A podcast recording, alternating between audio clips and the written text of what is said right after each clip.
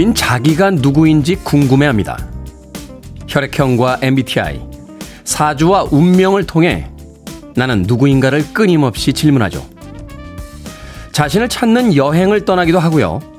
심리학 책들을 사 읽으며 내가 누구인지를 알려고 합니다. 하지만 독설가 조지 버나드 쇼는 이렇게 말했습니다. 인생은 자신을 찾는 것이 아니라 자신을 만들어 가는 것이다. 자기를 찾겠다며 방황하면서 자신이 꿈꾸는 누군가가 되기 위한 노력은 보잘 것 없습니다. 우리가 우리의 꿈에 가까이 가지 못한 이유인지 모르겠습니다. 6월 6일 월요일 김태훈의 프리웨이 시작합니다. 휴일의 아침 루이 암스트롱의 What a Wonderful World로 시작했습니다. 빌보드 kid의 아침 선택 김태훈의 프리웨이 저는 클 태 자 쓰는 테디 김태훈입니다. 앞서 오프닝에서 6월 6일이라고 발음을 했더니 우리 미니용 PD가 음악 나가는 동안 6월 6일이야 라고 이야기를 해주더군요.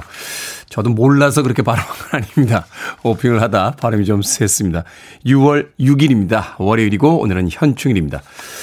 그러고 보니까 루이 암스트롱의 이 What a Wonderful World라는 곡도 오늘과 관련 있는 그런 선곡이 아닌가 하는 생각이 드는군요. 굿모닝 베트남이라고 했던 음, 그 베트남전을 배경으로 했던 영화에 수록이 됐던 음악이었습니다. 오늘 현충일은 조국과 민족을 위해 희생하신 순국 선열들을 기리는 그런 날이죠. 사실 이렇게만 이야기하면 그들의 희생에 대해서 우리가 막연하게만 어, 생각을 하게 되고 별로 와닿지 않는 그런 느낌을 받을 때가 있는데 예전에 개봉했던 영화 한 편이 있어요. 어, 라이언 일병 구하기라고 하는 라이언 일병이라는 그 한 명을 구하기 위해서 어 8명의 대원이 희생하는 그런 영화였습니다. 영화의 마지막 장면이 굉장히 인상적이었는데요.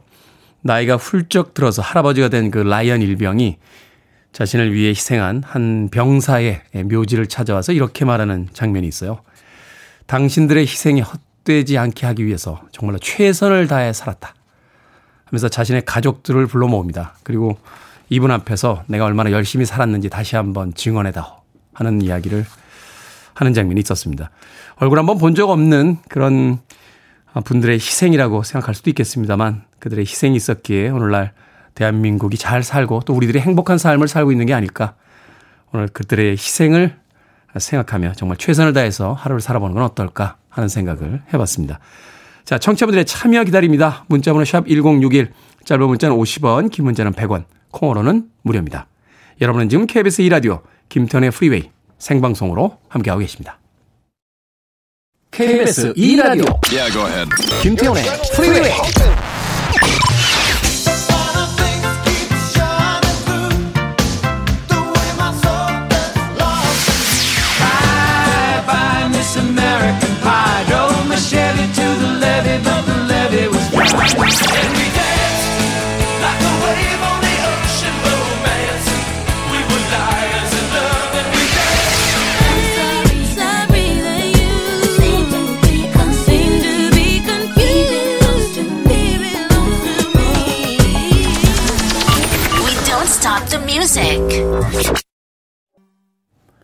애니 레녹스의 목소리 신비롭죠. 어, Whiter Shade of Pale 듣고 왔습니다. 썸머 위니님, 느긋하게 글 남기며 청취해봅니다. 라고 하셨습니다. 오늘 처음으로 문자 보내주셨는데 아마 휴일이라 쉬시면서 라디오 방송 듣고 계신 게 아닌가 하는 생각이 드는군요. 7869님, 테디 정말 좋은 아침입니다. 꿀비가 내리네요. 하셨습니다. 그렇습니다. 어제부터 오늘까지 서울 지역에, 서울 경기 지역에도 비가 조금씩 내리고 있습니다. 뭐 경기 남부, 혹은 뭐 경상남도 지역에도 비가 내렸다 하는 뉴스가 있었는데 지금까지 굉장히 가물었다라고 해요. 평년에 비해서 어 강수량이 뭐 절반 이하로 떨어져 있어서 굉장히 가물었다 하는 이야기가 있었는데 뭐 농사 짓는 분들에게는 풍족할 만큼의 비는 아닌 것 같습니다만 그래도 조금 대지를 적셔주는 비가 내리니까 아, 도움이 되지 않을까 하는 생각이 드는군요. 7869님 꿀비가 내리고 있습니다. 이은영님 good morning 프리웨이 들으며 근무 시작합니다 하셨고요. 김대수님께서 우리도 좀 쉬자 사장아 신랑도 휴일이라 자는데 그만두고 싶습니다. 정말 회사라고 하셨습니다. 오늘 휴일인데 출근하신 분들이 꽤 많으신 것 같아요. 이은영 님도 김대수 님도 출근하셨다라고 어, 쉬고 싶은 마음이 얼마나 클까 하는 생각이 드는군요. 두 분에게 아메리카노 모바일 쿠폰 한 장 보내드릴게요. 커피 한 잔 하시면서 휴일에 출근 뭐 일을 열심히 하시는 것도 중요하겠습니다만 그래도 오늘만큼은 평일과는 좀 다르게 느긋하게 시작하시길 바라겠습니다. 좋은 점도 있잖아요. 어, 내일 이제 화요일이 시작이 될 때 다른 분들은 월요일 같지 않은, 아니, 그러니까 화요일 같지 않은 월요병을 경험해야 될 텐데, 네, 이은영님과 김대수님은 이제 오늘 미리 치르셨으니까 내일 월요병은 없겠군요. 이게 위로가 됩니까? 네. 이은영님, 김대수님, 콩으로 들어오셨는데, 샵 1061로 다시 한번 이름과 아이디 보내주시면 모바일 쿠폰 보내드립니다. 짧은 문자는 50원, 긴 문자는 100원입니다. 양재근님, 테디 아내랑 캠핑 준비하다가요, 뜻하지 않게 문화적 충돌을 경험했습니다. 캠핑하면 바베큐인데 별도의 쌈을 준비하지 않으면서 쌈장을 챙기는 아내와 쌈이 없는데 쌈장을 왜 챙기냐는 저. 쌈이 없어도 고기는 쌈장에 찍어 먹어야 한다는데 이거 맞나요? 그냥 소금에 찍어 먹지 않나요? 하셨습니다. 양재근님. 음식 먹는데 원래 그렇게 먹어야 한다는 법은 어디 있습니까? 예, 저는 고추장에 찍어 먹는 걸 좋아합니다. 고기를, 예, 구워서요. 예. 이상해? 이소연 작가 눈을 동그랗게 뜨고, 예? 마치 그 처음으로 발견된 아마존의 어떤 원주민을 보는 듯한 눈빛으로 저를 쳐다보고 있는데, 뭐 기름장에 찍어 드시는 분도 계시고, 소금에 찍어 드시는 분도 계시고, 쌈장에 찍어 드시는 분도 계신 거죠. 음식 먹는데 뭐 원래 이걸 어떻게 먹어야, 저는 제일 싫은 사람이야. 삼겹살 먹으러 가는데, 깻잎에다 이렇게 삼겹살 맛있게 이렇게 막 싸가지고 마늘도 넣고 막 이렇게 쌈장도 넣고 싸서 먹으려고 하는데, 야, 야, 야. 그 깻잎을 그렇게 싸면 안 되지. 거꾸로 뒤집어야지. 그래야지 입에 들어갈 때 그 보들보들한 면이 입에 닿지. 막. 아니, 이렇게 싸먹거나 저렇게 싸먹거나 내 편한 대로 내 취향대로 싸 먹으면 되지. 뭘 그거를 깻잎을 거꾸로 뒤집어야 된다는 등 이런 걸 가지고 잔소리를 합니까? 양재근님. 어째 끼임새가 좋지 않은데요. 떠나기 전부터 쌈장을 찍어 먹냐 안 찍어 먹냐로 논쟁을 벌이고 계신데 캠핑 가서 두 분 싸우시는 거 아닙니까? 아내분이 쌈장에 찍어 먹든 고추장에 찍어 먹든 그냥 내 아내는 정말로 톡톡하게 고기를 먹는구나 하면서 쳐다봐 주시길 바라겠습니다. 마트 상품권 보내드릴게요. 부족한 것 있으시면 쌈이 없다라고 하셨는데 출발하기 전에 마트에서 쌈이라도 좀 사서 출발하시는 건 어떨까 하는 생각이 드는군요. 역시 콩으로 오셨는데요. 샵 1061로 이름과 아이디 보내주시면 모바일 쿠폰 보내드리겠습니다. 짧은 문자는 50원, 긴 문자 100원입니다. 자, 김원성님의 신청곡으로 합니다. 스티브 윈우드, The Finer Things.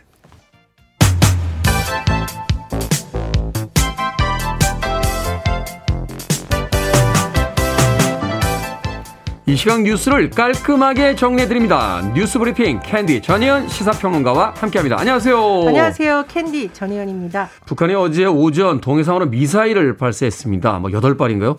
윤석열 정부 출범 이후에 이제 세 번째 도발입니다. 예, 북한이 어제 5일이죠. 오전 9시 8분쯤 시작해서 35분 동안 4개 지역에서 모두 8발을 발사했습니다. 평안북도 동창리를 비롯해서 두 발씩 쏴서 총 8발인데 하루에 이렇게 8번 발사를 한 건 이번이 처음이라고 하고요. 미사일 우리 사거리 이제 한번 살펴보면 짧게는 110km에서 길게는 670km로 날았다고 하는데 이 사거리가 왜 중요하냐. 이 거리를 보면 네. 서울, 남해안, 제주도까지 남한 전역이 사정권에 들어가는 그렇겠죠. 길이었다고 합니다. 합참에서 북한의 미사일 도발을 강력 규탄했는데요. 어, 오늘 아침 지금 전해지는 속보를 전해드리자면 합동참모본부가 밝힌 내용에 따르면 오늘 아침 한미 군 당국이 새벽 4시 45분부터 10분 동안 북한의 탄도미사일 도발에 대한 대응으로 연합지대지 미사일 에이탱크스 8발을 동해상으로 발사했다고 또 오늘 아침 지금 새벽부터 전해지고 있습니다. 도대체 북한이 이 시점에 왜 이럴까 여러 가지 해석이 나오고 있습니다. 지금 한미 해군이 연합훈련을 끝내자마자 미사일을 쏜 거고 어, 말씀해 주셨듯이 현 정부 출범 후 세 번째 무력 시이고 올해 들어서는 18번째입니다. 북한이 지금 코로나19로 굉장히 내부 상황이 어려운 것으로 알려져 있는데 내부의 민심 위반을 막기 위한 것이라는 해석도 나오고 또 한미가 최근 북한에 대한 강력한 대응책을 밝혔기 때문에 네. 여기에 대한 불만이 표시한 것이다라는 해석도 나오고 있습니다.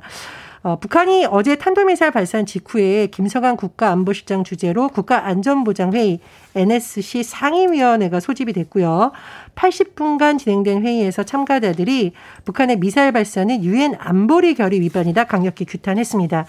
윤석열 대통령은 아마 환경의 날 봉사활동이 잡혀져 있던 것으로 알려져 있는데요. 예정된 일정을 취소했고 회의 도중 논의에 참여했습니다.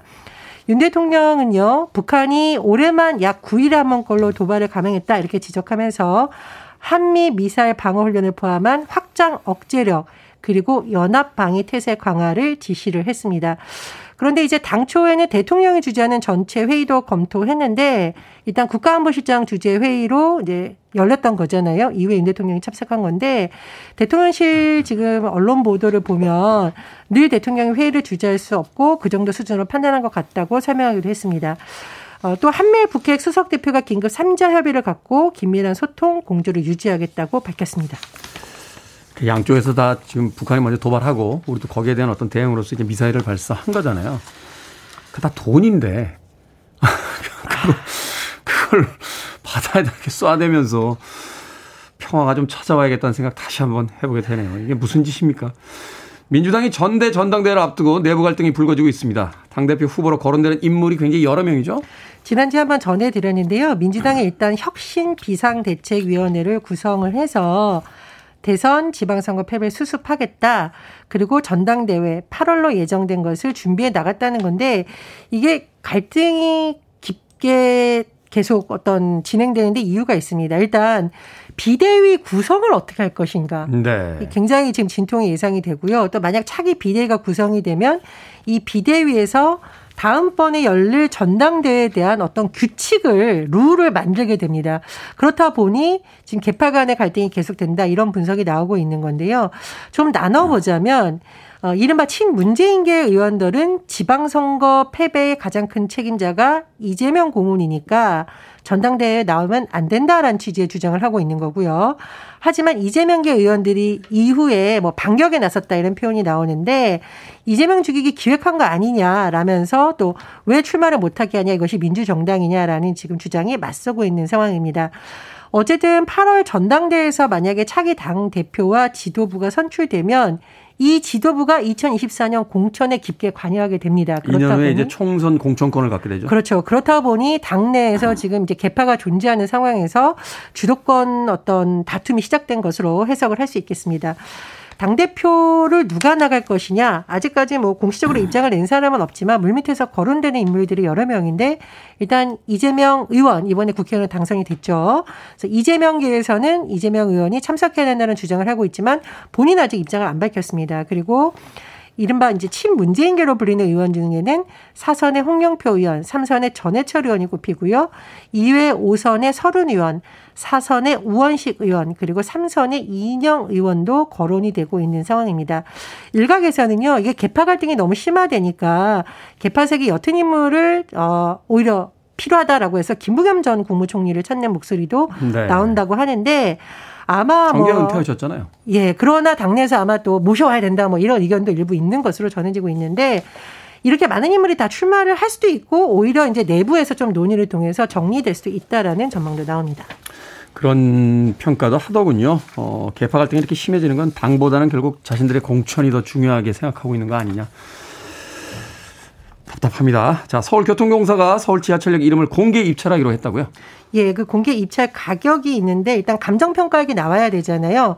강남역 8억 7,598만 원, 시청역은 7억 638만 원이라고 하는데 이게 무슨 내용이냐면 지금도 쓰고 있는 역이 있습니다. 을지로 삼각 가면 가로 열고 신한카드라고 되어 있거든요. 네. 이름을 병기하는 방식인데 지금 을지로 삼각의 경우에는 8억 7천만 원이라고 합니다. 그래서 신한카드가 3년간 이름을 쓰고 있는데 가로 안에 들어갈 수 있게 되 말하면 돈을 받고 홍보 효과를 주는 거죠. 그렇습니다. 이걸 이제 익명 병 영명 병기 사업이라고 하는데 이거를 이제 늘리겠다라는 거예요. 그 이유는 서울교통공사에서 지금 적자가 너무 심해서 부대 사업을 좀 해야 된다라는 의견이 나온다고 하는데요. 공개 입찰 형태이긴 하지만 어, 이 안에 무슨 저기 서울교통공사 이미지를 저해할 내용의 업체는 들어올 수가 없다라고 합니다. 예를 들면 유흥업, 고리대부업은 들을 수 없다라고 하네요. 다만 이제 이게 공공성을 훼손하느냐 아니냐 논란은 지금 계속되고 있는 상황입니다. 그렇군요. 자, 오늘의 시사 엉뚱 퀴즈 어떤 문제입니까? 예, 민주당 전당대회 관련한 소식, 전대 소식 전해드렸습니다. 어, 테디님께서 말씀해 주셨듯이 후대에 부끄럽지 않은 대회로 치러지길 바라면서 문득 후대에 한글이라는 위대한 유산을 남긴 세종대왕이 생각나서 드리는 오늘의 시사 엉뚱 퀴즈. 세종대왕의 탄신일을 오늘날 이 기념일로 지정하고 있습니다. 어떤 날일까요? 1번 장날, 2번 월급날, 3번 스승의 날, 4번 오똑한 콧날. 정답 아시는 분들은 지금 보내주시면 됩니다. 재미있는 오답 포함해서 총 10분께 아메리카노 쿠폰 보내드립니다. 세종대왕의 탄신일을 오늘날 이 기념일로 지정하고 있죠. 어떤 날일까요? 1번은 장날, 2번은 월급날, 3번은 스승의 날, 4번은 오똑한 콧날 되겠습니다. 문자번호 샵 1061, 짧은 문자 50원, 긴 문자 100원, 콩으로는 무료입니다. 뉴스 브리핑 전혜연 시사평론가와 함께했습니다. 고맙습니다. 감사합니다. 킴 와일드입니다. You keep me hanging on.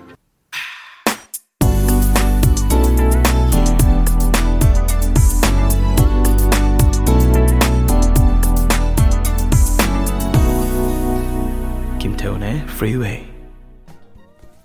음악이 나가는 동안 서울의 날씨는 개어가고 있군요. 스모키 로빈슨의 Just to See Her 듣고 왔습니다. 자, 오늘의 시사 엉뚱 퀴즈. 세종대왕의 탄신일을 어떤 기념일로 지정했을까요? 정답은 3번 스승의 날이었습니다. 스승의 날. 김수현님 시그널 프리웨이 들으라고 시그널 보내고 있습니다 하셨고요. 김은희님 아빠 오는 날 주말 부부인 우리 집은 애들이 금요일만 되면 아빠 오는 날이냐고 확인합니다. 화목한 가정이네요. 아빠가 오는 날을 기다리고 있는 아이들과 또 그 소식을 전해주는 엄마. 이나연님, 내일도 쉬는 날, 저는 내일도 휴가 냈습니다. 마음이 편안합니다. 하셨고요. 최봉주님, 오늘처럼 비 오는 날, 정윤성님께서는 봄날이라고 하셨습니다. 그 좋은 봄날이 이제 조금씩, 조금씩 여름으로 가고 있죠. 어, 이제는 아침, 저녁에도 무더워질 텐데, 남아있는 봄날의 그 시원한 아침과 저녁 마저 즐기시길 바라겠습니다. 자, 방금 소개해드린 분들 포함해서 모두 10분에게 아메리카노 쿠폰 보내드립니다. 당첨자 명단 방송이 끝난 후에 김태훈의 프리웨이 홈페이지에서 확인할 수 있습니다. 콩으로 당첨되신 분들은요. 방송 중에 이름과 아이디 문자 보내주시면 모바일 쿠폰 보내드리겠습니다. 문자 번호는 샵 1061 짧은 문자는 50원 긴 문자는 100원입니다. 0507님께서요. 오늘은 저의 생일날입니다. 마침 오늘 제 생일이라 뒹굴뒹굴 집에서 라디오를 청취하고 있었는데 세종대왕님의 생신이 스승의 날이라니 새로 배웠습니다. 옆에서 아빠가 자신있게 한글날이라고 하셨는데, 아빠 바보라고. 0507님께서. 아니, 아빠라고 다 합니까? 모를 수도 있지. 저도 사실은 보기를 보기 전까지는 세종대왕님의 생일? 한글날 아닌가? 라고 했는데, 보기에 한글날이 없더군요. 아, 그래서 스승의 날이구나. 뒤늦게 생각했습니다. 저도 바보입니까? 테디도 바보라고 보내주시겠네요. 0507님, 아버지, 예, 가족들을 위해 일하시느라고 예전에 알던 거 잠시 기억이 안 나셔서 그런 걸 거예요. 주유상품권 보내드릴게요. 아빠에게 전달해 주십시오. 아빠 출근하실 때 기름 가득 넣어서 여유 만만하게 출근하세요라고 전해 주시길 바라겠습니다. 0507님, 세종대왕의 생일은 스승의 날로 기념일로 지정이 됐습니다. 자, 김보배님의 신청곡으로 합니다. 브랜디 and 모니카. The boy is mine.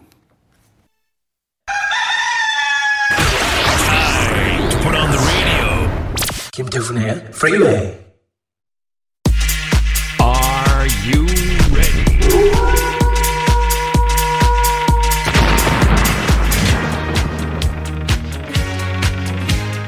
시도 때도 없이 출몰하는 고민 여기서 해결하시죠. 결정은 해드릴게 신세계 상담소.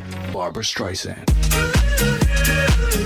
김나연님, 다이어트 중인데요. 아이스크림이 먹고 싶습니다. 먹을까요? 아니면 먹지 말까요? 먹지 마세요. 다이어트 중이시라면서요. 임정아님, 집 앞에 헬스장 등록하려고 합니다. 아침잠이 없어서 일찍 일어나는데 아침에 갈까요? 아니면 저녁 약속을 덜 잡게 저녁에 갈까요? 몇 달째 고민 중입니다. 아침에 갑시다. 눈 뜨고 바로 가면 이것저것 뭐 고민할 게 없습니다.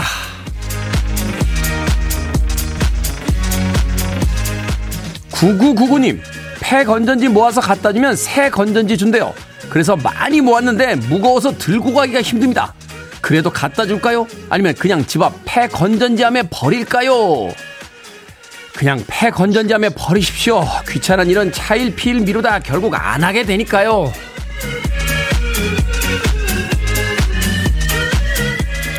팥빙수님, 아버지가 엄마 몰래 산 낚싯대를 들키셨습니다.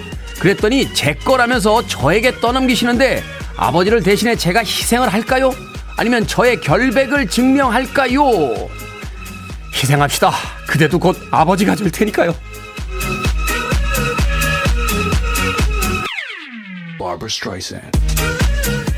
방금 소개해드린 네 분에게 선물도 보내드립니다. 콩으로 뽑힌 분들 방송 중에 이름과 아이디 문자 보내주세요. 결정하기 힘든 고민들 계속해서 보내주시기 바랍니다. 문자 번호는 샵 1061, 짧은 문자 50원, 긴 문자 100원, 콩으로는 무료입니다. The Rascals입니다. Good Loving. You're listening to one of the best radio stations around. You're listening to 김태훈의 Freeway. 빌보드 키드의 아침 선택 KBS 2라디오 김태훈의 프리웨이 함께하고 계십니다. 7070님께서요. 아들이 결혼 안 한다고 해서 열이 확 납니다. 어떻게 하면 좋을까요? 하셨습니다. 아이스크림 드셔야죠. 아이스크림 교환권 보내드리겠습니다. 결혼은 아들에게 맡겨주시죠. 7070님. 폴룡의 음악 1부 끝곡입니다. 오걸이라는 곡 어, 준비를 했는데 휴일날 아, 생방으로 나와 있으니까 아, 저도 참 기분이 색다르군요. 오늘도 여러분들의 사연들 많이 많이 도착하고 있습니다. 2부에서도 좀 더 많은 사연들 보내주시면 생방 중에 소개해 드리겠습니다. 폴령입니다. 오걸 2부에서 뵙겠습니다.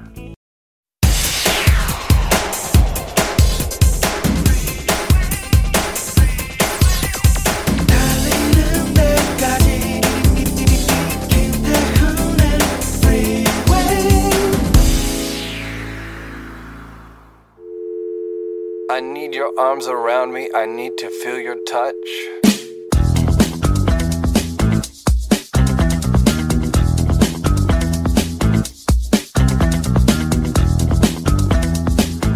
기회는 서둘러 옵니다. 내가 생각했던 것보다 항상 빨리 옵니다. 준비가 아직 끝나지 않았는데도 기회는 벌써 와 있습니다. 준비되지 못한 상황 때문에 기회가 왔는데도 놓치기 일수입니다. 상황이 어려울 때 오는 것이 기회이니 상황에 개의치 말고 기회를 잡아야 합니다. 내가 준비되었을 때 오는 것이 기회가 아니라 나를 필요로 할 때 오는 것이 기회입니다.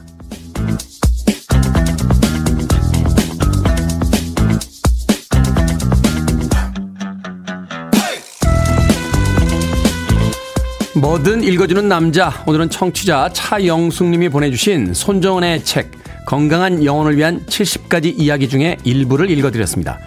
성공한 사람을 보고 운이 좋았다고 평가하는 사람들이 있죠. 나에게도 저런 행운만 주어졌으면 같은 성과를 냈을 거라고 말입니다. 하지만 기회를 알아보기 위해서는 평소 고민하고 공부하는 시간을 거쳐야 하고요. 기회가 왔을 때도 그걸 잡아채는 순발력과 결단력이 있어야 하겠죠. 새로운 일을 시작할 때 지불해야 하는 기회비용도 있기 마련이고, 기회는 준비된 자에게만 보이고, 준비된 자만 낚아챌 수 있다는 것도 생각해 봐야 될 것 같습니다. 결국 기회를 알아보는 것도, 그걸 선택하는 것도 어느 정도 노력이 필요하다는 뜻 아니겠습니까? 쉐렐레드의 Take a Chance로 시작했습니다. 김태훈의 프리웨이 2부 시작했습니다. 이진종님께서요, 이 노래 LP판인가요? 직직 소리가 나네요. 하셨는데, 정말 최고의 고막을 가지고 계시군요. LP판을 디지털 파일로 이제 전환해서, 녹음을 해서 이제 전환시켜서 틀어드린 곡이었습니다. 이진종님, 대단하신데요. 자, 2부는 일상의 재발견, 우리 하루를 꼼꼼하게 들여다보는 시간, 뭐든 읽어주는 남자로 시작을 했습니다. 청취자 차영숙님이 보내주신 손정은의 책 건강한 영혼을 위한 70가지 이야기 중에서 기회와 성공에 대한 아, 글을 읽어드렸습니다. 김상철님 기회가 오는 것 냉장고에 우유가 있는 기회가 있을 때 얼른 먹는 것 이라고 하셨습니다. 아이들 때나 거 아닌가요? 저희 어릴 때요, 그 1리터짜리 이렇게 어, 머니가 우유를 이렇게 한 팩을 넣어 놓고 한 잔씩 따라 마시라고 이렇게 그때 한참 제가 이제 키가 커야 된다는 강박에 시달려 있던 때라 학교에서 돌아오면 중학교 때 그 1리터짜리를 한 번에 다 먹었어요. 꿀꺽꿀꺽꿀꺽. 그게 흡수가 됐겠습니까? 예. 조금씩 나눠 마셨어야 되는데. 그러면 이제 동생들이 학교 갔다 와서 우유 없다고 막 울고 이랬습니다. 예. 그래서 저희 어머니가 나중에는 그 200ml짜리로 여러 개로 나눠. 근데 이제 어머니 입장에선 1리터짜리를 사면 싸니까 좀 그렇게 사다 놨는데 큰아들이 그걸 그냥 혼자, 아, 지 혼자 살겠다고 다 벌컥거리고 먹는 바람에. 어찌됐건 기회가 왔다 싶어서 우유를 먹었는데 키는 잘 안 급디다. 예. 체질의 문제인지 아니면 너무 한 번에, 한꺼번에 먹어서 그런지. 김상철님, 김상철님 아직도 키 크기를 바라고 계신 건가요? 우유란 기회가 있을 때 얼른 먹는 거 라고 하셨습니다. 김윤숙님, 기회는 기회다. 이은희님, 운도 실력이죠. 하셨고요. 최주현님, 우리 남편은 저에게 기회였을까요? 라고 하시면서 철학적인 질문을 던져주셨습니다. 이런 심오한 질문은, 어, 저보다는 소크라테스나, 아, 아니면 저, 쇼펜하버 같은 분들에게 좀 여쭤봐 주시길 바라겠습니다. 최지원님, 우리 남편은 저에게 기회였을까요? 하는 그 문장이 예, 귀에 쏙 들어오는군요. 자, 뭐든 읽어주는 남자, 여러분 주변에 의미 있는 문구라면 뭐든지 읽어드리겠습니다. 김태훈의 프리웨이 검색하고 들어오셔서 홈페이지 게시판 사용하시면 됩니다. 말머리 뭐든 달아서 문자로도 참여 가능하고요. 문자 번호는 샵 1061, 짧은 문자는 50원, 긴 문자는 100원, 콩으로는 무료입니다. 오늘 채택되신 청취자 차영숙님에게 촉촉한 카스테라와 아메리카노 두 잔 모바일 쿠폰 보내드립니다.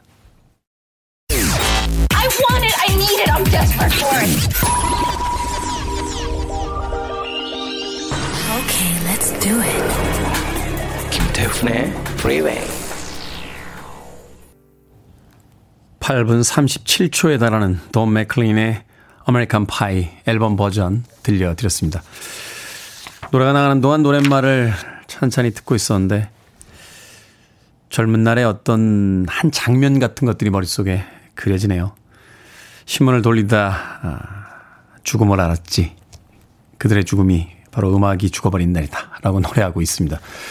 친구들과 함께 위스키를 죽도록 먹어보자 하면서 차를 몰고 뚝으로 갔지만 결국 물은 말라 있었다라고 노래합니다.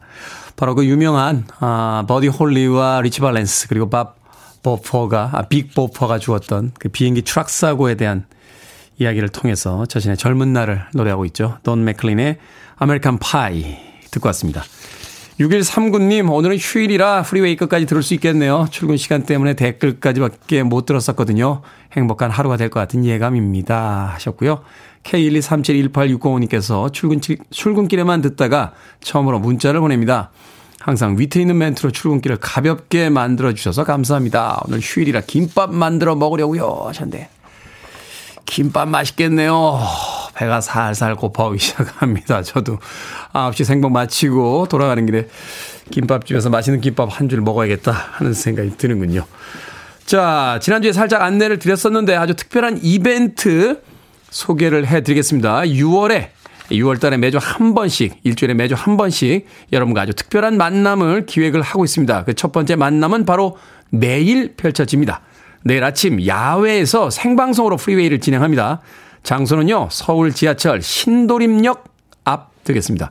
혹시 그쪽으로 출근하는 분들 관심 가져주시고요. 이벤트도 준비를 하고 있으니까 평소처럼 방송 듣다가 참여해 주시길 바랍니다. 자, 뭐 일부러 오실 필요는 없습니다. 일부러 오실 필요는 없어요.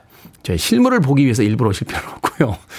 서울 지하철 신도림역 앞에서 저희들이 예, 방송 중계차를 가지고 나가서 생방송으로 진행할 예정이니까 그 앞을 지나시는 분들 혹시라도 보게 되면 반갑게 손 한번 흔들어 주시길 부탁드리겠습니다. 자, 8584님의 신청곡으로 합니다. 아레사 프랭클린, Respect.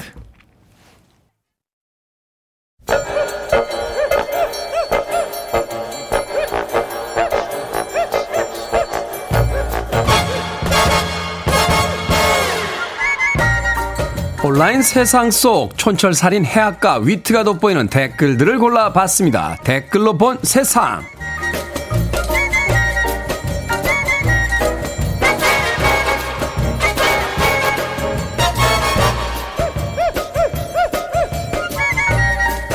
첫 번째 댓글로 본 세상 호주에 사는 한 남성이요 집 앞에서 키가 1.8m 180m가 180cm가 되는 캥거루와 몸싸움을 벌였습니다. 캥거루가 마당에서 놀던 반려견들을 덮치려고 하자 몸을 날린 건데요. 강력한 캥거루 펀치에 얼굴과 다리에 상처를 입었지만 6분이나 몸싸움을 벌인 끝에 반려견들을 지킬 수 있었다는군요. 여기에 달린 댓글 드립니다. 중구님, 캥거루 킥을 피하면서 naked choke로 제압을 합니다. 조심스럽게 돌면서 거리를 좁혀 그라운드로 간 게 주의했던 것 같습니다. 크게 다치지 않아 다행이네요.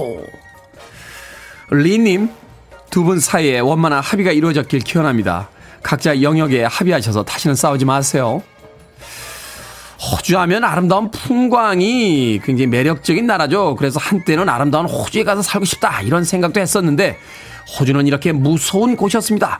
180cm가 안 되는 친구들과도 예전에 싸움하면 힘들었는데, 180cm가 되는 캥거루랑은 절대로 싸우고 싶지가 않아요.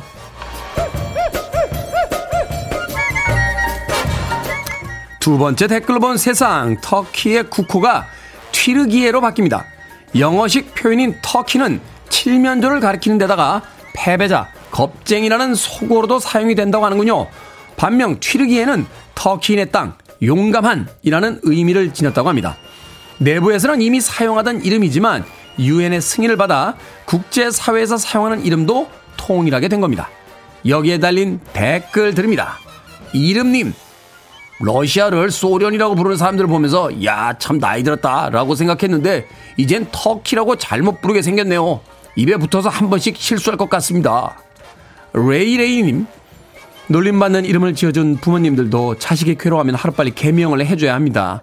자존감이 바닥을 치게 되니까요. 터키가 아닌 튀르기에 이제 터키 아이스크림도 튀르기 아이스크림 터키식 사우나도 튀르기식 사우나로 바꿔야겠군요. 자영업자분들 간판 바꾸셔야겠습니다. 훑었습니다. And we danced.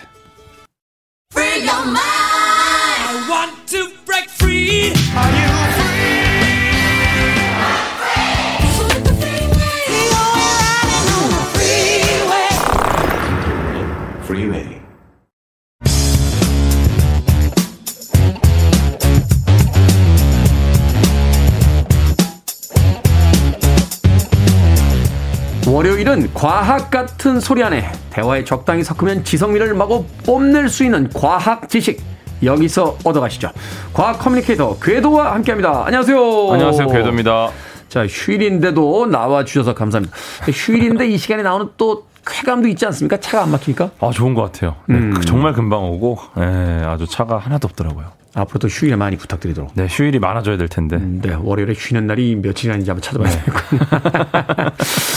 자, 폼페이에서 화산 폭발로 숨진 고대인의 유전자를 분석했다 하는 결과가 최근에 뉴스에 이제 발표가 됐습니다. 관련해서 오늘은 유전자 분석, 과연 고고하게 어떻게 쓰이는지 좀 여쭤보도록 하겠습니다. 먼저 유전자 분석.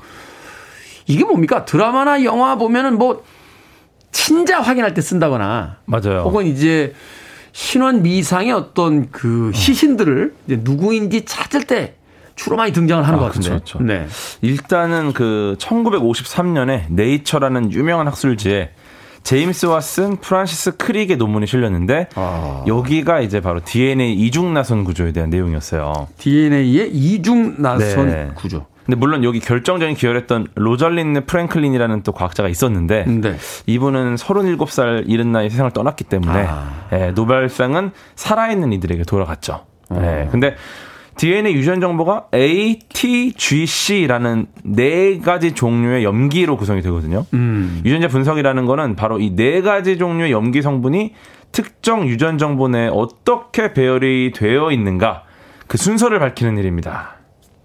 그 말하자면 이제 그게 인간의 어떤 그 이 정보를 담고 있는 어떤 여러 가지 어떤 세포들이 어떤 방식으로 구조를 이루고 있는가. 네네. 이거 이걸 이제 알아보는 겁니다. 그렇죠, 그렇죠. 이제 세포라기보다는 이제 염기 서열들. 그러니까 염기 서열. 아까 말씀드린 ATGC 네 가지로 완전히 설계도가 딱 짜여져 있어요. 음. 근데 이거를 보는 건데 친자학이 아까 말씀하셨잖아요. 네. 네. 이게 뭐 혈액이나 모근이나 구강사피, 상피세포나 뭐 타액 여기서 이제 이 DNA를 부- 가져옵니다. 네. 그 다음에 이걸 PCR로 증폭을 시켜가지고 공통적으로 반복되는 염기 서열을 확인하는 거. 음. 예. 그래서 이게 어떤 거냐면 예를 들어서 그 두 사람이 과제를 했어요. 근데 얘네가 혹시 베꼈나 안 베꼈나 궁금한 거예요. 아, 누가, 누구 거를 이제 컨닝했나 이런 그렇죠, 것들. 그렇죠. 어. 예. 그러면은 어, 다 읽은 건 너무 힘드니까 음. 그냥 이 과제에서 특정한 단어 하나를 딱 잡, 잡습니다. 음. 예를 들어서 뭐 한다. 한다. 그러면 한다라는 단어를 딱딱딱딱딱딱 별, 별을 찍어. 음. 그럼 이쪽도 한다를 딱딱딱딱 찍어. 음. 이 한다라는 단어의 위치가 만약에 99%를 일치한다? 어. 이거는 사실 베꼈을 가능성이 굉장히 높죠. 그렇죠. 아무리 네. 내용이 비슷하더라도 이게 문, 문장을 쓰는 형태가 다르니까. 그렇죠, 그렇죠. 누구는 한다가 한 줄 위에 걸려 있지만 누구는 한 칸이 내려와서 밑에 걸려 있을 수도 있고 이런데 그렇죠, 이 그렇죠. 위치가 다 똑같으면 다 똑같으면. 네. 그래서 이렇게 해서 위치를 보면 위치만 봐도 아, 이건 베낀 것 같다. 그래서 이런 식으로 두 부모와 자식의 이 과제를 비교해가지고 같은 위치에 저- 비슷하게 찍히면은 아, 이거는 거의 친자가 아닌가? 약간의 돌연변이 있어요. 물론 그 허용치가 음, 있는데 음. 근데 어쨌거나 이렇게 해서 친자 확인을 합니다. 그게 조금 방식이 다를 수도 있겠습니다만 그 논문 표절들 검사할 때 그런 방식으로 알고리즘을 쓰더라고요. 어, 비슷할 수 있어요. 예, 뭐 들어간 네. 단어라든지 뭐 유사어라든지 이런 그쵸, 것들을 그 양쪽을 비교를 했을 때 이게 과연 몇 퍼센트로 일치하느냐 음. 뭐 이런 것들을 가지고 몇 퍼센트 일치 이건 뭐 표절이 의심됨 뭐 이런 식으로 이제 나가는 그렇죠, 경우도 그렇죠. 있던데 이게 뭐 교묘하게 할 수 있는데 어쨌거나 또 인용하는 경우도 많이 있기 때문에 그 그렇죠. 런 것들을 또 감안해야 돼서 예, 오. 또 여러 가지 있죠. 근데 이 인간 게놈 프로젝트 그러니까 인간의 어떤 염기서열이 어떤 방식으로 구조를 이루고 있는가 이게 한때는 세계적인 이슈였는데 이게 완료가 됐다며요? 맞아요. 그 미국, 영국, 일본, 독일, 프랑스, 중국까지 합류를 해가지고 음. 여섯 개의 나라에서 인간 게놈에 있는 32억 개 염기쌍 서열을 밝혀내는 게 목적이었어요. 네. 예, 그래서 1990년에 시작했거든요. 이게 무려 13년간 3조 5천억을 들여가지고 3조 5천억. 네, 2003년에 완료가 됐습니다. 와. 네, 와, 이게 대단하네요. 진짜 그 대표할 만한 분들을 뽑아가지고 뭐 네. 인종, 성별, 나이 뭐 골고루 해가지고 엄청난 돈과 시간이 들어간 프로젝트예요. 음. 네, 근데 그 당시에는 굉장히 많이 돈이 들고 시간이 오래 걸렸는데 지금은 이제 수작업을 하지 않고 모든 기술이 자동화가 됐어요. 네. 네, 그러니까 속도도 굉장히 빨라지고 분석 기술이 굉장히 아주 효율적이 되다 보니까 음. 비용이 저- 굉장히 낮아졌습니다. 네, 그래서 이게 그래도 몇 년 전까지만 해도 수천만 원이었거든요. 자기 이제 그 네, DNA 내 거를 염기서열. 이제 분석해보는 거, 유전자 그쵸, 분석해보는 거. 네, 어. 그래서 뭐, 뭐 이런 특성이 있다, 저런 특성이 있다. 왜냐면 우리가 이제 전체적인 분석을 끝냈으니까. 음. 네, 그런데 지금은 10만 원대까지 떨어졌어요. 야 그러면 정말 저렴하죠. 몇 년 전에는 친자 확인을 해보겠어. 라고 했는데 2,400만 원입니다. 그럼 그냥 제 아들인 걸로 하겠습니다. 어. 이게 드라, 드라마, 물론 드라마, 그런 드라마는 없습니다. 이제 네. 하나 예를 든다면 그 정도의 어떤 비용이었는데 이제는 한 10만 원 정도밖에 안 되니까. 친자 하긴 조금 더 비쌀 수도 있을 것 같고요. 아, 그래요?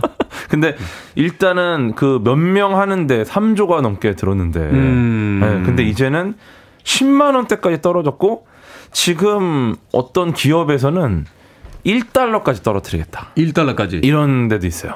근데 이걸 이렇게까지 떨어뜨려서 어, 어디다 쓰는 겁니까? 이걸 어떻게 하는 거고? 일단은 좀 수- 이게 수월해지고 싸, 저렴해지면은 네. 좀뭐 이제 평소 같으면 안 할 것까지 다 해버리니까 굉장히 또 새로운 또 있을 수도 있을 것 같고. 아, 우리가 네. 왜 종합 검사 같은 거 받을 때, 건강 검진 받을 때, 과잉 진료라는 얘기도 나옵니다만, 이제 비용이 국가에서 의료 보험을 해주고 또 과학 기술이 발전하다 보니까 최근에 그 의사분들 이야기가 암 발생률이 높아졌다라고 해요. 그래서 왜 그렇죠? 라고 했더니 검사 기술이 워낙 뛰어나져서 암을 연기부터 찾는다는 거죠. 어, 그렇죠. 그러니까 몸 안에 증상이 전혀 없, 는 상태였어. 네. 그래서 오히려 조기 진단과 조기 치료가 더 빨라졌다라고 네. 하는데 이제 물론 이제 의학 관련된 건 아니겠습니다만 이 유전자 네. 검사를 통해서 이제 해볼 수 있는 것들이 훨씬 더 많아질 그렇죠, 것이다. 뭐내 유전자를 보고 아 이 사람은 뭐 위암 발생 확률이 뭐 몇 프로 정도 된다 유전자를 보니까 음. 근데 사실 이게 비용이 비싸면 건강검진 못 해요 따로 해야 돼 그렇죠. 근데 비용이 싸지면은 건강검진에 그냥 패키지로 어차피 하는 김에 요것도 그냥 같이 하세요 뭐 이런 식이 되는 거예요 이렇게 되겠네요. 비용이 싸지면 좀 더 많은 샘플을 가질 수 있잖아요. 어, 그렇죠. 많은 사람들이 참여를 할 테니까. 네. 그러면 샘플들이 많아지면 이런 유전자를 가진 사람들은 이런 질병이 주로 많이 발생하고 또 그런 패턴을 또 알 수 있잖아요. 이런 유전자를 가진 사람들은 뭐, 뭐 이런 어떤 성향들을 갖게 되고 이런 것들이 좀더 활발히 연구될 수 있을 것이다. 그렇죠. 저 그럴 수도 있죠. 네. 근데 어쨌거나 이게 분석을 하는 방법은 추출된 DNA를 짧게 자른 다음에? 염기 서열 정보를 시퀀싱 기계로 해독을 합니다. 어떻게 하는 겁니까? 시퀀싱이라는 게 염기 서열을 결정하는 과정인데 음. 아까 그 ATGC 음. 이게 이제 아데닌, 티민, 구아닌, 사이토신 이렇게 네 가지거든요. 네. 요 네 가지 염기 순서를 결정하는데 사용되는 모든 방법이나 기술을 통해서 시퀀싱을 하는 거예요. 그러니까 이게 얘네가 어, 떤 염기 서열을 결정하는 과정을 시퀀싱이라고 하는 겁니다. 음. 네. 그래서 해독된 염기 서열을 컴퓨터로 조립하고 다시 분석하고 DNA를 우리가 이해할 수 있는 정보를 해석하고 하면 이제 결, 결론이 딱 나는 거죠. 방법은 우리가 몰라도 되겠네요. 몰라도 돼요. 우리가 집에서 할 거 아니기 때문에. 그, 네. 그러니까 뭐 자동차 뭐 본네트 열어본다고 뭐 엔진이 어떻게 움직이는지 알 수 있습니까? 그렇죠, 그렇죠. 아, 우리는 운전 네. 기술만 하고 현장에 도착만 하면 되지 않을까? 그렇습니다. 네, 이 시간에도 과학의 발전을 위해서 일하고 계신 수많은 과학자분들에게 다시 한번 감사의 말씀을 드리며 음악 한 곡 듣고 와서 계속 이야기를 나눠보도록 하겠습니다. KLF입니다. Justified and Ancient. 빌보드 키드의 아침 선택 KBS 2라디오 김태훈의 프리웨이 과학 같은 소리 안에 과학 커뮤니케이터 궤도와 함께 유전자 분석에 대해서 알아보고 있습니다. 자, 유전자 분석 최근에 이제 고고학에서 많이 사용이 된다고 들었는데 앞서 말씀드렸듯이 폼페이인의 유전자도 분석을 했다 하는 뉴스들이 나왔습니다. 이게 어떤 사실들을 밝혀낸 겁니까? 와, 너, 너무 재밌어요, 이 부분. 너무 재밌습니다. 네, 이게 2018년 네이처에 실린 연구 결과인데 네. 2012년 러시아 시베리아 동굴에서 발견된 뼈 화석을 유전자로 분석한 게 있어요. 시베리아 동굴에서 발견된 뼈 화석을 네, 분석했다. 네, 네. 폼페이 이야기는 너무 재밌어서 어. 약간 미루고 네. 요거부터 말씀을 좀 드리겠습니다. 네네. 이게 너무 재밌는데 오래된 뼈 유전자를 분석하는 건 사실 굉장히 어려운 일이거든요. 이게. 음. 네, 근데 이거를 막스 플랑크 진화 인류 연구소에서 새로운 유전자 분석 방법을 통해서 이걸 가능하게 만들었습니다. 네. 네, 그러니까 이걸 통해서 인류의 기원에 대한 문제나 민족의 이동 경로를 확인할 수 있는 길이 열린 거죠. 아, 그러니까 이제 아, 이게, 이게 옛날에는 여기 있던 사람들이 저쪽으로 갔을 것이다. 고 네. 추측만 했지만. 그죠. 그거는 뭐 이렇게 쓰던 도자기라든지 뭐 옷이라든지 뭐 이런 걸 통해서 야, 이 문양은 원래 북쪽에 있었던 건데 맞아요, 남, 맞아요. 남쪽에서도 발견이 되니까 그 사람들이 일로 온 거 아닐까? 막막 이런, 생활 습관 이런 걸 보고 어, 이런 걸 뭐 추측했던 건데 네. DNA는 소위 이야기해서 빼박이잖아요. 빼박이죠. 이 DNA가 저기 있었는데 여기도 있다. 이거는 일로 무조건, 왔네. 무조건 온 네. 거다, 일리. 그렇죠, 그렇죠. 어떻게 보면 흔적을 지울 수도 없으니까. 그러네요. 예를 들어 누가 뭐 들고 옮기는 것도 아니고. 음. 네, 그래서 시베리아 동굴의 뼈화석을 분석을 했더니 되게 재밌는 게 화석의 주인이 4만 년 전에 사라진 네안데르탈인과 데니소바인 사이에서 태어난 10대 소녀라는 게 밝혀집니다. 네. 이게 진짜 재밌어. 현생 인류는 호모사피엔스잖아요. 그렇죠. 예. 그렇죠. 근데 그 당시에 그 우리가 뭐 네안데르탈인이 같이 있었다는 건 얼추 아는데 그러니까 네안데르탈인과 크로마뇽인들이 네. 서로 같은 시대에 공존하다가 결국은 크로마뇽인들이 네안데르탈인들을 전멸시키고 이제 현생 인류가 됐다는 거잖아요. 어 근데 그 현생 인류는 호모사피엔스고 네. 데니소바인이라는 있어요. 데니소바인. 데니소바인. 이건 좀 생소하실 수 있는데 네. 이게 이제 신, 신생대 사기 홍적세 후기에 살았던 인류입니다. 전문 용어가 나오니까 다시 혼란스러워지고 있습니다. 그냥 옛날에 살던 분들이다. 네. 옛날에 살던 분들. 네. 아. 근데 옛날에 살던 분들이 있는데 네안데르탈인과 호모사피엔스와 데니소바인 이 세 분들이 다 옛날에 살았던 분들이에요. 음, 음. 네, 그런데 지금은 호모사피엔스만 남아 있잖아요. 같은 시대에 살았던 네. 분들인데. 근데 일단 우리는 지금 호모사피엔스는 남아 있는데 유전자 분석을 했더니 당시 네안데르탈인이랑 데니소바인 사이에서 이종 교 배가 있었다는 사실이 확인돼요. 아, 그러니까 혼혈이 생긴 거군요. 혼혈이 생긴 거예요. 그래서 오. 이거를 유전차 분석을 많이 해본 것도 아닌데 그냥 딱 이걸 해봤는데 갑자기 이 둘 사이에 이종교 배가 나타나니까 아마도 당시 네안데르탈인과 이 데니소바인 사이에서 이종 교배가 굉장히 흔한 일이었다라는 추측이 되는 음, 거죠. 야, 당시에도 이제 로미오와 줄리엣 그렇죠. 낭낭공주와 낭, 낭낭공주와 평, 평강공주와 평강- 아, 모르겠다. 아닌가? 하여튼 그런 게 있었다는 거군요. 아, 제 문과 쪽에 약해가지고. 네, 온달 바보 온달가 평강공주 아닙니까? 이건 좀 다른 얘기 같은데. 좀 다른 얘기고. 자, 어찌 됐건 그렇게 서로 네. 어떤 이 종을 사이에서도 이제 넘나들면서 이종 교배가 이루어졌다. 이, 이런 게 사실 유전자 분석이 없었으면은 전혀 알 수 없는 건데. 자, 그럼 폼페인의 유전자에서는 뭐가 발견됐습니까? 그렇죠. 이거 더 재밌어요. 이거는 지난달이에요. 지난달에 화산재에 덮인 상태로 발굴된 폼페인의 유전자가 분석이 됐습니다. 네. 근데 이게 1933년인데 폼페이에서 발굴된 두 명의 남녀가 나타났어요. 음. 근데 이들이 점심을 먹다가 화산이 폭발하면서 화산재가 이제 싹 덮었잖아요. 네. 그래서 그것 때문에 뿜어져는 화산재 덮여서 사망한 걸로 밝혀졌어요. 음. 그런데 특이한 점은 다른 폼페인들은 전부 다 화산재를 피해서 도망치다가 음. 집 밖에서 죽었습니다. 네. 근데 이 두 남녀는 탈출하려는 모습이 아닌 거야. 어, 집에서 네. 자고 있었나요? 아니요, 그냥 쇼파를 바라보고 누운 채로 죽은 걸로 돼 있어요. 근데 아무리 자고 있어도 화산이 터지는데 네. 이거는 정말 꿀잠 아닙니까? 안 일어날 정도면? 그죠? 그죠. 그래서 화산이 터지는데 어. 그래 가지고 아무래도 이상하다. 신체 나이를 분석했더니 남성은 30대, 여성은 50대. 음. 그러니까 이게 탈출을 시도하지 못할 정도의 신체 나이도 아니었던 거예요. 그렇죠. 엄마, 엄마들 정도 되는 거죠. 네, 그래갖고 이제 두 남녀의 귀 안쪽에서 유전 물질 추출해서 분석을 했더니 알고 보니까 건강 상태에 답이 있었다. 아. 네, 여성의 DNA는 해독이 불가능했어요. 네. 근데 남성을 해독했더니 허리뼈에서 결핵균 유전자를 찾았습니다. 네, 그래서 아마도 화산 폭발 이전에 이미 결핵으로 거동이 불편한 상태였고 음. 화산재 어쨌든 화산재가 와도 그분들은 이미 도망칠 수 없는 상태다 보니까 음. 그 상태로 죽음을 맞이한 거 아닌가. 그 상태로 그냥 죽음을 받아들인. 네, 그렇죠. 아. 화산재가 20분 만에 폼페인들을 몰살시켰다고 알려져 있는데 네. 뭐 이 이 화산재 덕분에 유전자가 훼손되지 않도록 보호가 된 것도 있어요. 참 이게 비극의 아이러니죠. 그게. 오히려 용암과 화산재 딱 덮이면서 그 상태로 유지가 오랫동안 지속이 됐기 때문에 분석이 가능했다. 그러니까요.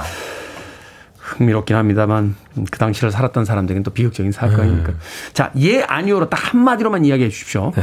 영화 주라기 공원 최근에도 뭐 극장에 지금 상영 중인데 네. 주라기 월드라고 송진에 이제 갇힌 그뭐 그거를 이제 호박이라고 부르더군요. 아, 네. 예, 모기의 그 피에서 공룡 DNA를 얻어서 복원하잖아요. 어.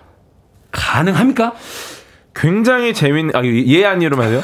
굉장히 재밌는 게 실제로 비슷한 연구 결과가 작년에 있었습니다. 있었는데 예 아니요. 네, 그래서 요거는 나중에 해야 될 것 같죠? 답은 3번 나중에. 네, 나중에. 하지만 나중- 작년에 비슷한 결과가 있었다. 이론적으로 네. 가능하지만 아직 현실화시키기에는 조금 미숙한 부분이 있다. 이렇게 해석이 되겠군요. 근데 진짜 유전자 분석이 그 당시의 사진을 갖고 있는 것 수준의 아주 기술력이다 이렇게 보시면 될 것 같아요. 음, 알겠습니다. 아, 가능하지만 아직까지는 조금 시기상조인 영화는 영화로 봐달라. 자, 과학 같은 소리 안에 오늘은 유전자 분석과 고고학에 대해서 과학 커뮤니케이터 궤도와 이야기 나눠봤습니다. 고맙습니다. 감사합니다.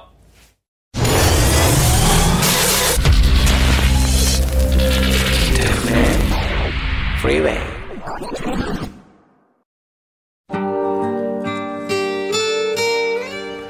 KBS 2라디오 김태훈의 프리웨이 오늘 방송 여기까지입니다.